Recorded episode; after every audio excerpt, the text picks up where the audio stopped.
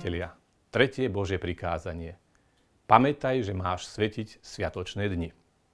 Schopnosť registrovať plynutie času, počítať dni, uvedomovať si, okrem viditeľného kolobehu prírody, aj zmysel času, to všetko je jedinečná ľudská schopnosť.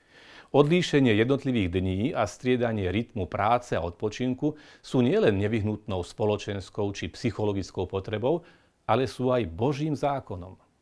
Posvetnosť času venovaného práci a posvetnosť odpočinku sú pripomienkou Božieho stvoriteľského diela. V knihe Exodus čítame 6 dní budeš pracovať a tvoriť všetky svoje diela. 7 deň je však sobota pána tvojho Boha. Vtedy nebudeš konať nejakú prácu ani ty, ani tvoj syn, alebo tvoja dcéra, ani tvoj sluha, alebo tvoja slúžka, ani tvoj dobytok, ani cudzinec, ktorý býva v tvojich bránach, lebo za 6 dní pán utvoril nebo a zem, more a všetko, čo je v nich. V 7 deň však odpočíval. Preto ho pán požehnal a zasvetil ho. Prečo teda my, kresťania, svetíme nedeľu a nie sobotu, o svetení ktorej čítame v knihe Exodus? Sobotný 7. deň, deň odpočinku, pripomínal Boží odpočinok a oslavu jeho stvoriteľského diela. V Kristovi bolo celé stvorenstvo obnovené. V deň jeho vzkriesenia, v prvý deň nového týždňa si preto pripomíname nové stvorenie, ktoré nastalo Kristovým zmrtvých staním. Svetý Ignác Antiochísky to shrnul do slov Tí, čo žili v starom poriadku vecí, prešli k novej nádeji už nezachovávajú sobotu, ale žijú podľa pánovho dňa, v ktorom i náš život povstal skrze neho a skrze jeho smrť.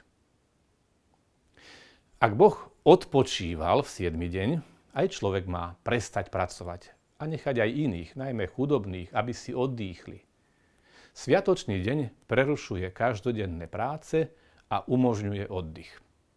Skôr než vznikli najrôznejšie sociálne politiky, Boží zákon myslel na potrebu sviatočného, voľného, nepracovného dňa pre všetkých, bez rozdielu, pre pánov aj sluhov, ba dokonca aj pre zvieratá.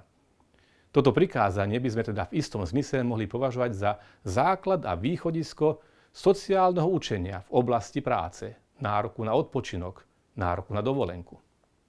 V nedeľu a v iné prikázané sviatky sa teda zdržiavame vykonávania takých činností, ktoré sú na prekážku slávenia Božieho kultu a radosti vlastnej dňu pána.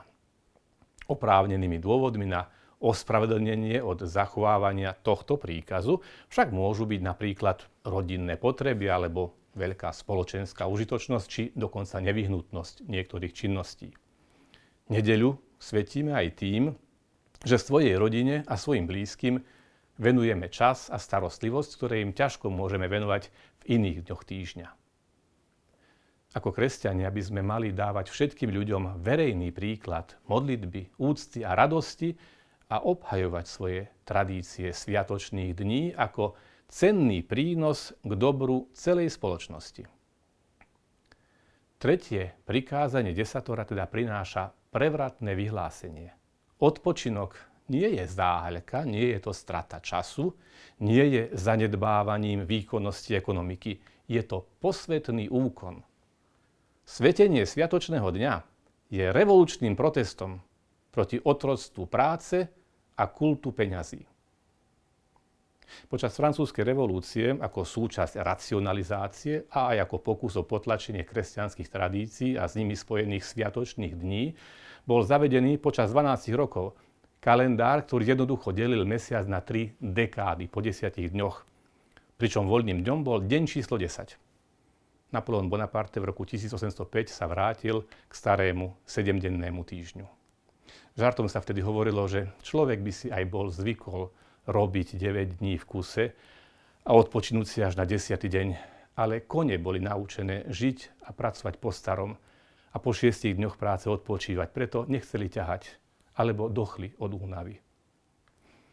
Nie je to ani prvý, ani jediný raz, čo kone prejavili viac zdravého rozumu ako niektorí osvietení revolucionári.